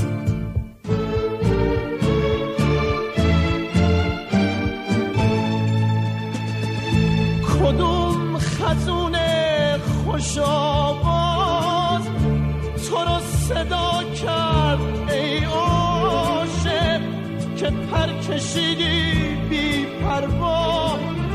به جستجوی شقایق کنار ما باش که محزون به انتظار بهاری کنار ما باش که با هم خورشید و بیرون بیاری 1354 مثلث واروژان، ایرج جنتی عطایی و سیاوش قمیشی شکل گرفت. که اتفاقا نه ایرج جنتی نه واروژان نمی‌خواستن با قمیشی کار کنن چون نمیشناختنش و به اصرار عارف قبول کردن باهاش کار کنن و حاصل این همکاری شد قصه گل و تگرگ. اما بعدتر قطعات دیگه هم با هم کار کردن مثل نور و آینه و صدا و ای رسیده از راه که شعراش هم واسه جنتی عطایی بود. به علاوه زمستون با شعری از سعید دبیری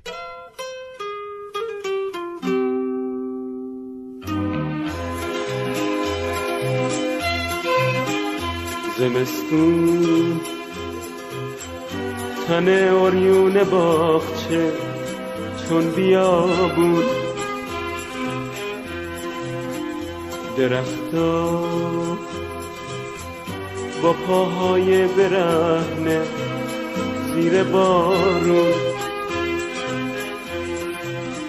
نمی‌دونی تو که عاشق نبودی. که سخت مرگ گل برای گلدون. گل و گلدون چه شب ها نشستن بی بهانه. واسه هم قصه گفتن عاشقانه. چه تلخه چه تلخه. باید تنها بمونه قلب گلدون مثل من که بی تو نشستم زیر بارون زمستون.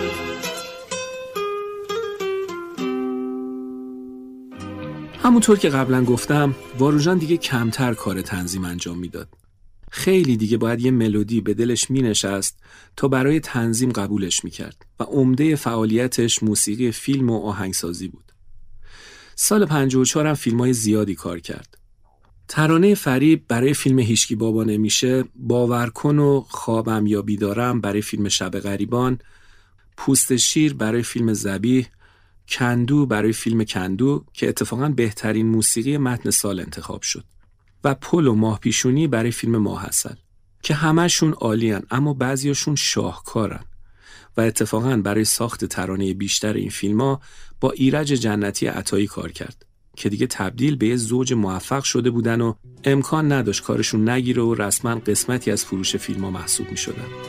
اون جنگل تن سبز پشت دشت سر به دامد اونور روزای تاریک. پشت نیم شبای روشن. برای باور بودن. جایی شاید باشه شاید. برای لمس تنش کسی باید باشه باید. که سر خستگیاتو به روی سینه بگیره. برای دل با پسیحات واسه سادگیت بمیره. قلب تو قلب پرنده پوست تما پوست شیر. زندون تنو رها کن. ای پرنده پر بگیر فیلم معسل اما دردسرم برای واروژان داشت. اونم از این دردسرای جدی. از ایراد سازمان امنیت به شعر گرفته تا شکایت از واروژان. سازمان امنیت به یه جای شعر گیر میده. جایی که توی شعر میگه کسی به یاد مریم های پرپر کسی تو فکر کوچ کفترا نیست به فکر عاشقای در به در باش که غیر از ما کسی به فکر ما نیست سازمان امنیت فرمودن که کی گفته کسی به فکر مریم های پرپر نیست. پس اعلی حضرت چیکارن کی گفته کسی به فکر شماها نیست؟ این چه شعریه؟ فراموش نکنید که اردیبهشت 54 حزب رستاخیزم رسما فعالیتش رو شروع کرده بود و دیگه سازمان امنیت بیش از پیش حساس شده بود و به درز دیوارم ممنوعیت میچسبونده. بنابراین شاعر مجبور میشه ترجیح ترانه رو عوض بکنه و بگه بزار قسمت کنیم تنهاییمونو. مورد بعدی اینه که یه روز مهدی مسیبی میاد تو استودیو و به واروژان میگه برای فلان قسمت از فیلم دو تا چشم سیاداری رو بذاریم. که واروژان میگه نه این مال بیژن مفیدمون نمیشه و خلاصه مهدی مسیبی اصرار می‌کنه و میگه تو چیکار داری با من؟ بعد از اکران بیژن مفید میره از مهدی مسیبی شکایت می‌کنه. و مسیبی هم میگه من در جریان نیستم و واروژان گذاشته. بعد مفید میره از واروژان شکایت می‌کنه و جالبه که مهدی مسیبی میگه من چون نمی‌خواستم واروژان ناراحت چه گردن گرفتم. در صورتی که اصلا اشتباه خودش بوده. اما این دادگاه و دادگاه کشی انقدر توی روحیه واروژان اثر می‌ذاره که گوگوش میگه مرگ زود هنگامش ممکنه متأثر از فشار روحی این اتفاق باشه. سیاوش زهیر دینی تعریف می‌کنه میگه فکر کنم سر ضبط همین ماه اصل بود. یه روز توی یکی از مناسبت هایی که تعطیل بود ما نظری پزون داشتیم. من یه ظرف حلوا گرفتم دستم رفتم استودیو پاپ که مثلا به خاطر این موضوع دیر رسیدم. آقای واروژان با اون چهره دوست داشتنی نگاه کرد و به من گفت تو همیشه باید دیر بیای گفتم آقا ماشین که ندارم روز تعطیلم هست ماشین گیرم نیومد ما حلوا پزونم داشتیم ببینین آوردن بچه ها بخورن واروژان میگه ببین تو اتاق خانم گوگوش و بهروز نشستن. برو این حلوا رو بهشون تعارف کن و بگو من ماشین ندارم. میگه من گفتم من روم نمیشه که. واروژان میگه بیا با هم بریم. زهیر دینی میگه داخل اتاق که رفتیم. گفت خانم زهیر دینی رو که می‌شناسی. گوش گفت بله سالهاست در خدمتشون هستیم. واروژان گفت این ماشین نداره همیشه زر زبطا دیر میاد. حالا هم میگه حلوا درست کرده و واسه شما آورده. کاری که واسه اریک کردی رو واسه اینم بکن. سیاوش دینی میگه خانم گوش هم همون موقع تلفن رو برداشت و به آقای خیامی مدیر ایران ناسیونال و تولید کننده پیکان زنگ زد و مصاحبه یه پیکان جوانان قرمز از دمقس شدیم. با ماهی 480 تومن. اینم از قصه ماه اصل بهروز و گوگوش که نوروز 55 یه ایران منتظرشون بودن. که اتفاقا اون سال نوروز زن و شوهر بودن و تنها نوروزی هم بود که زن و شوهر بودن. برای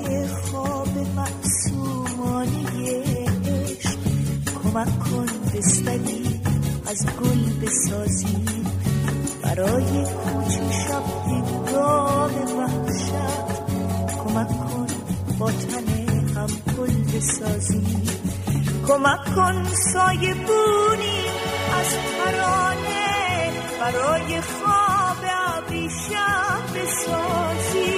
کمک کن با کلام عاشقانه برای مرهم بسازی بذار قسمت کنی تنهاییمونو میون سفره شب تو با من بذار بین من و تو دستای ما. پلی باشه واسه از خود گذاشتن بذار یاد مریم پای پرپر کسی به فکر کوچه کفترانیست به فکر عاشقای در به در باش که غیر از ما کسی به فکر ما نیست. کسی ما همیشه توی روایت های ماه سیزدهم وقتی به حوالی سال 55 می‌رسیم تازه وسط های کاریم. اما درباره واروژان وقتی به سال 55 می‌رسیم باید خودمون رو برای خداحافظی آماده کنیم. با این حال سال 55 هم آثار خوبی از واروژان ثبت شده. یکی از اون یادگارا همکاری با کانون پرورش فکریه که سال 55 تقریبا ده سال از عمرش میگذشت. یه آلبوم به نام آوازهای محلی که بازسازی و بازخانی آوازهای فولکلور ایران بود با صدای پری زنگنه که اثر بسیار ارزشمندیه. همون سال 55 دیگه ممنوعیت صدا و خوندن داریوش هم برطرف شده بود و داریوش تونست چند تا کار خوب بخونه. از جمله شقایق، عروسک، برادرجان و قطعه معروف یاور همیشه مومن کاری از جنتی عطایی، واروژان و فرید زولان یاور همیشه مومن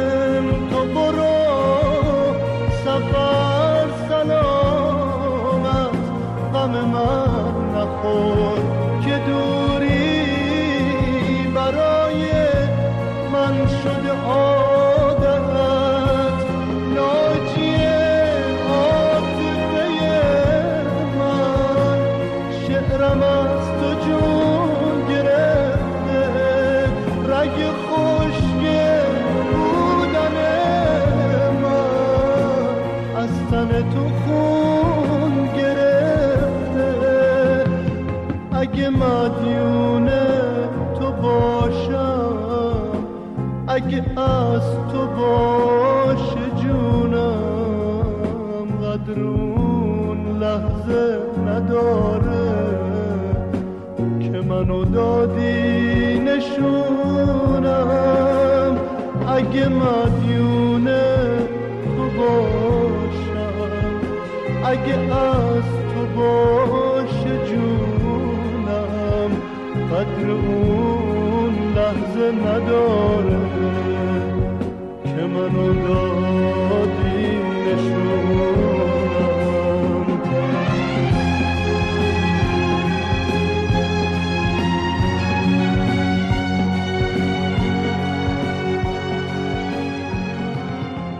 اما به اینجای قصه که می‌رسیم دیگه بجز صداهای گوشنواز موسیقی واروژان صدای ضربان قلبش رو هم میشه شنید. واروژان سر کار برفراز آسمان ها بیماری قلبیش بیشتر شده بود. حتی پاریس هم رفت و گفتن باید بستری بشی ولی چون چند تا قرارداد کاری داشت برگشت. سر ضبط برفراز آسمان ها یه روز توی استودیو پاپ حالش بد میشه و یکی از نوازنده ها بهش میگه آقا می‌خواین استراحت کنین؟ میگه نه باید این کار رو تحویل بدم. ولی دوباره حالش بد شد. رفت خونه تمام شب کنار پنجره نشست و نفس کشید. همسایه واروژان پزشک بود اما واروژان نخواسته بود نصف شب بیدارش بکنه. صبح همسایش بهش میگه تو خواب نداری؟ تمام شب کنار پنجره بودی. واروژان میگه حالم خوب نیست. بعد معاینش می‌کنه و یه آمپول بهش می‌زنه و بعدش توی بیمارستان جمع بستری میشه. سیزده روز بستری بوده و توی اون سیزده روز فقط ناصر چشمازر، فرامرز پارسی، روبیک منصوری، زویا زاکاریان و منوچهر خطیبی به دیدنش میرن. حتی فرامرز پارسی تعریف می‌کنه. فرامرز پارسی خواننده است.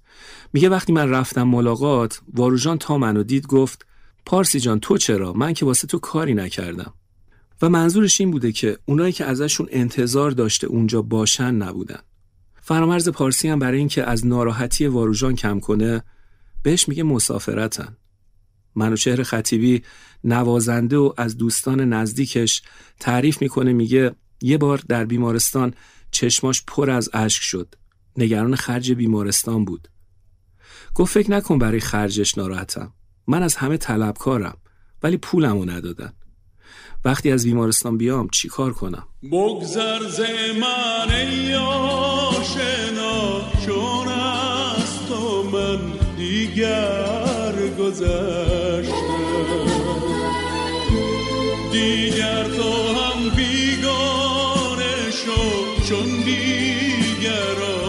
با سر گذشتم.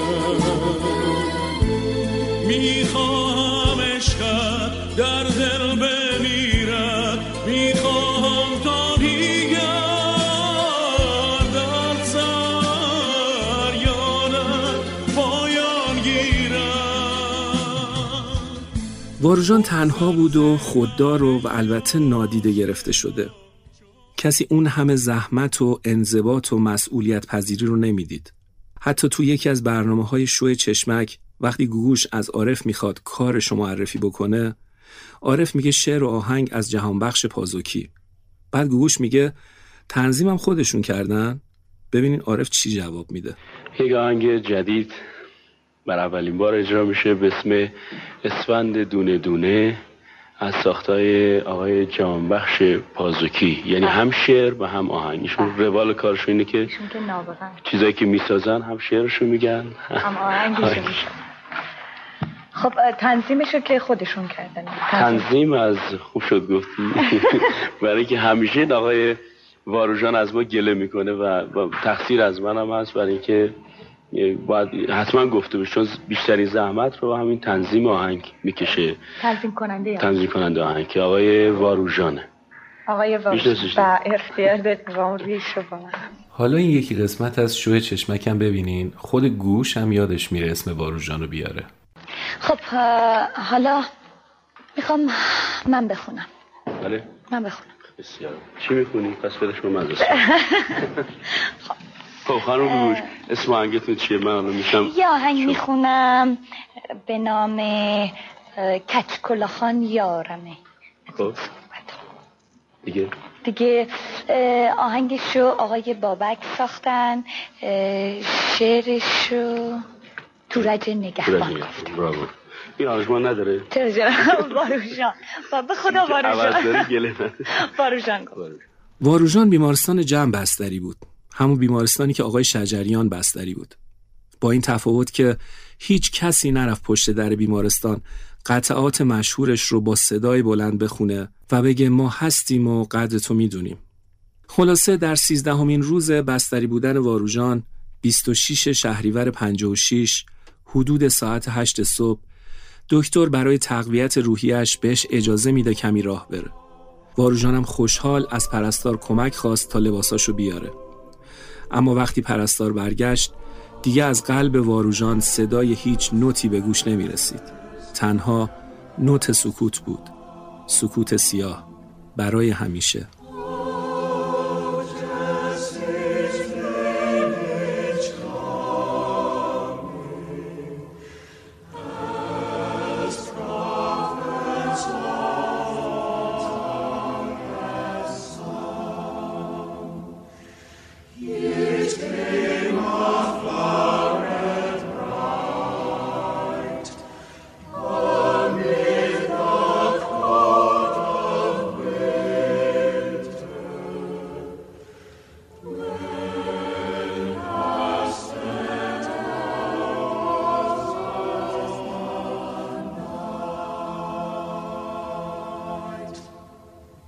این شماره دوازدهم ما بود.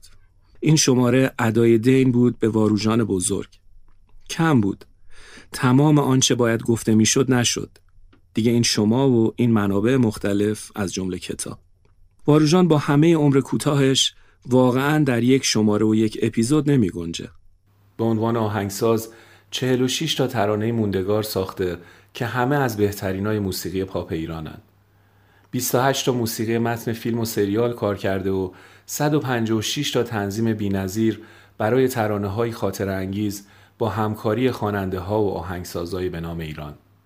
من آرتین غزنفری و پریسا زندیه سعی کردیم به قدر وس یک شماره به نام و برای عالی جناب واروژان بسازیم. امیدواریم که لذت برده باشیم. شماره دوازدهم هم تموم شد. راه ارتباط ما همچنان تلگرام، توییتر، اینستاگرام و کامنت های کست باکس و اپل پادکسته. ممنون بابت لطف و مهربونیتون. دلگرممون می‌کنین. اگر قصد حمایت مالی از ماه سیزدهمو داشتین یا از لینک آبی رنگ صفحه اینستاگرام کمک بگیرین یا لینک نارنجی رنگ کست باکس در قسمت جزئیات یا details یا سایت حامی باش و صفحه ماه سیزدهم اگر از شنیدن ماه سیزدهم لذت بردین به دیگران هم معرفیش کنیم مراقب خودتون باشین. به امید اینکه در شماره بعدی پایان اپیدمی و فراگیری دوباره سلامتی در جهان و ایران عزیزمون رو به همدیگه تبریک بگیم. خدا نگهدارتون باشه.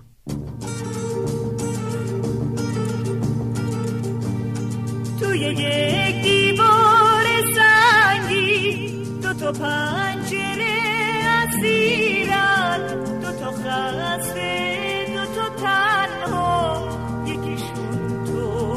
تو یکیشون من.